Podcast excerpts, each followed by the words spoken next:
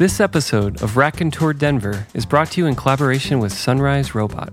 Be sure to visit sunriserobot.net and discover other great podcasts about the arts, technology, and culture. Raconteur Denver is a storytelling event created by Amber Blaze, Derek Mund, and me, Michael Edwards. Hi, I'm Amber Blaze. Raconteur events take place live at venues around Denver, Colorado. Each night, a theme is chosen and three curated storytellers share their tales. In addition to the three chosen raconteurs, audience members have an opportunity to sign up and tell their own stories. All of these stories are told without any written notes, with each storyteller living in the moment with the audience. See the full schedule of upcoming Raconteur events and listen to other episodes at raconteurdenver.com. This Raconteur event took place at Carbon Beverage Cafe in Denver. Our topic this evening was first inebriation. During each Raconteur event, we invite the audience to sign up and tell their own stories. Out of our volunteer storytellers from this event, we chose three to share. Our first impromptu raconteur is Alicia, who tells us about one of her first adult relationships. I'm Alicia Mountain, and I don't live in Denver. Uh, I'm visiting and trying to find an apartment before I move to Denver at the end of the summer. So uh, a poet told me that another poet would be here, and I'm a poet, and so uh, decided to show up because there are so few of us.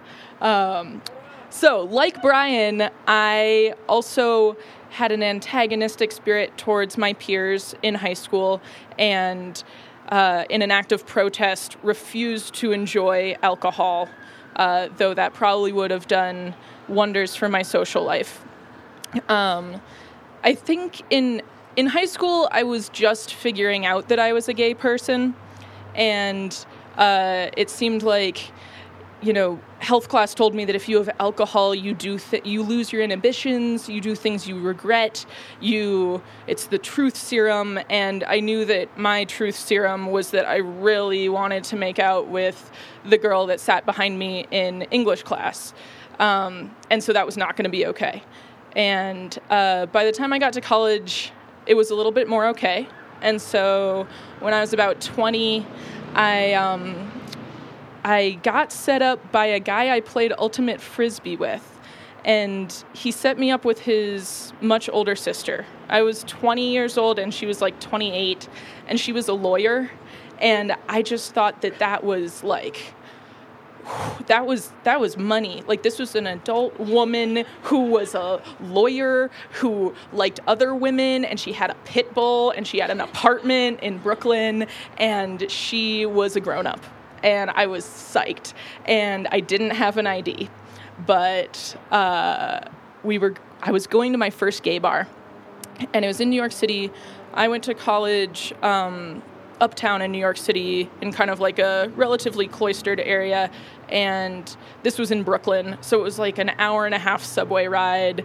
And I had no idea what I was doing, but I was psyched and freaked out and totally getting towards inebriation.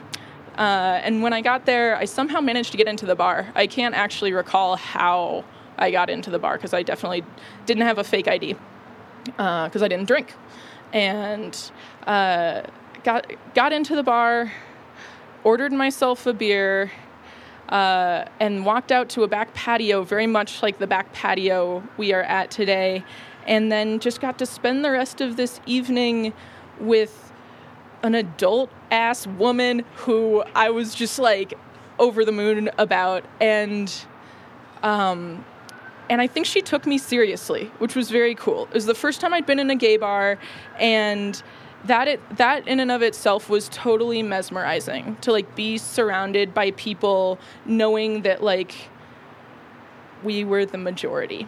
And I hope that that's an experience you all get to have at some point is just being surrounded by folks and feeling like oh, this is our place, whatever that means for you and for your identity. And at one point we were sitting in the corner of this back patio, and these two people start approaching us. And one of them looks familiar, but I'm not sure why. And I ask Chris to put her arm around me because I was freaked out and I didn't know why they were doing this. And it was also kind of a move to get her to put her like denim jacket clad arm around me. Um, and she did, and they came up, and uh, one of them was like wing wing womaning for the other, and was like, I asked her who she wanted to talk to in this whole bar, and she picked you, and it was me, and I was 20, and I was like, what? and we chatted for a sec but i was like really trying to get with this person who had her arm around me. And so then when they walked away i was like why like why do why do we know them? She's like oh she was on america's next top model. And i was like what is this incredible world? And and i think i probably got drunk. I think i probably had three beers and i remember chris drank amstel light out of a bottle and um and you know, it never went never went too far, but uh, she texted me the other day when we had a back and forth, and she has a kid, and you know, we just casually friends, and she the last thing she said was, "Let me know when next you're in NY, and questions can be answered in person over beers." And there's still a there's still a bit of a, a, torch there and a bit of a hope there that has nothing to do with this lovely person but just something to do with the special space of the gay bar or the nightclub or the the place where you know that you're at home thank you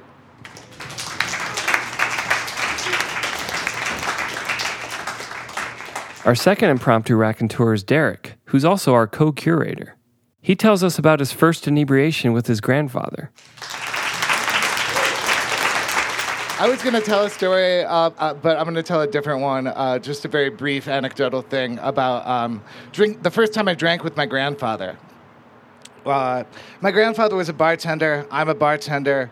It's kind of a, a thing. And uh, he taught me how to make my first Manhattan when I was about 12. And I think this was uh, Thanksgiving when I was like 16. And uh, he pours a shot for myself, for him, and for my cousin. And we're like, oh, we're drinking with grandpa. It's Sambuca. Evidently, you're supposed to sip Sambuca. I was 16, I didn't know this, so we just shoot it. And he goes, oh, but Jesus. And he pours us another shot, and then we're just like, oh, fuck you. And we shoot it again. And then he pours us another shot, and he's like, you're supposed to sip it. And we're like, okay, okay, okay and we're sipping it and we're hanging out. It's like us, some of my uncles, and uh, he leaves to go to the bathroom. And uh, in my family on Thanksgiving, it's a very heavy drinking after dinner party. So there's an empty bottle of uh, Irish Mist. Does everyone know what Irish Mist is? It's a sweetened Irish liqueur whiskey. Um, so there's an empty bottle of it, and we fill it with Vernors. Which does anyone know what Vernors is? Yeah, it's Michigan ginger ale.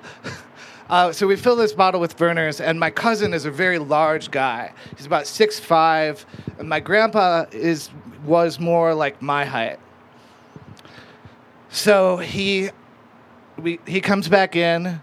Uh, my cousin Tom grabs the bottle of Vernors that is Irish Mist, and uh, just starts drinking it like out of the bottle. And all of my uncles and us, we start pounding on the table, going chug, chug, chug, chug, chug. And my grandpa's like, "Oh God, you're gonna kill the boy! Like he's gonna die. We're giving him alcohol poisoning." And he goes to stop my cousin, but because my cousin's a very large guy, he's able to just put his hand on my grandfather's forehead and finish a bottle. And it took about 15 minutes to convince my grandfather that, like, Tom's not going to die. He doesn't have alcohol poisoning. It was a joke. But that was the first time I drank with my grandfather.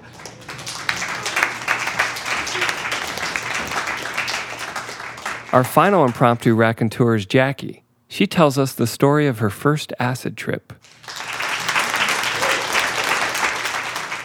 So everybody who shared stories was very clever, and I felt like they dug deep for their theme. Um, but this story is about drugs. This story is about the first time I took acid. Um, I was 16. I had no idea what I was doing. Uh, my family was out of town, and I called my friend Matt, and I was like, "Hey Matt, I just picked up this acid. Do you want to come over?" And he's like, Yeah, sure, where's your family? I'm like, They're gone. Like, we don't have to worry about them. They're gone. Um, so he comes over, we take some acid, we start looking at the clouds, and he's like, Dude, the clouds are breathing. And I'm like, Oh my God, I know. And I like that was it. That was it for me. Um, but then, like a couple hours into the trip, I noticed my phone is just like ringing, ringing, ringing, and I'm like, like this is the first time I've done this. I don't know what to do. I don't know. I should have shut my phone off. I should have left it inside. Um, but I look at my phone and it's like four missed calls from my dad, and I'm like, oh fuck! Like he knows. He knows what I'm doing. He's six hours away in Ohio. I live in Chicago at the time. Um, so the next time he calls me, I pick it up and I'm like, hey, what's up? What's going on? Like, I love you, Dad. How are you? and he's like, you know, I I'm really sorry. I have some really bad news. Like, are you sitting down? Like, what's going on? What are you doing?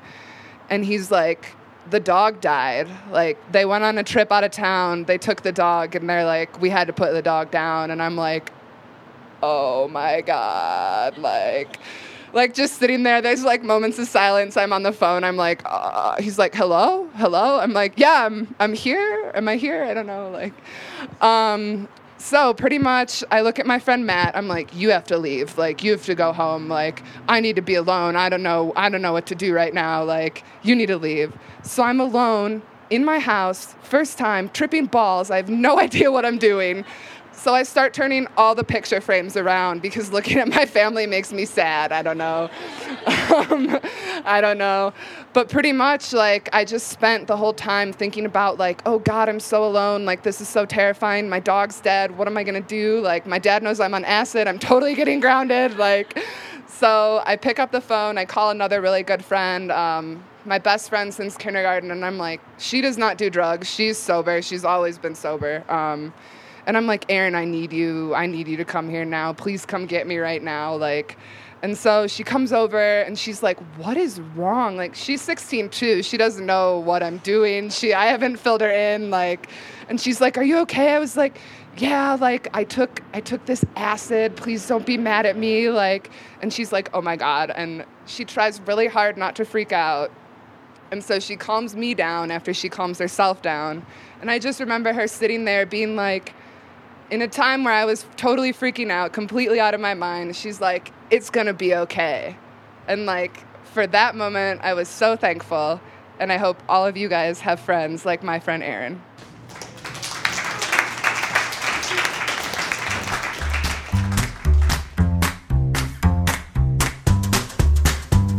If you enjoyed this story and live in Denver, join us at the Preservery on September 14th for our next Raconteur event with the topic of first adulting.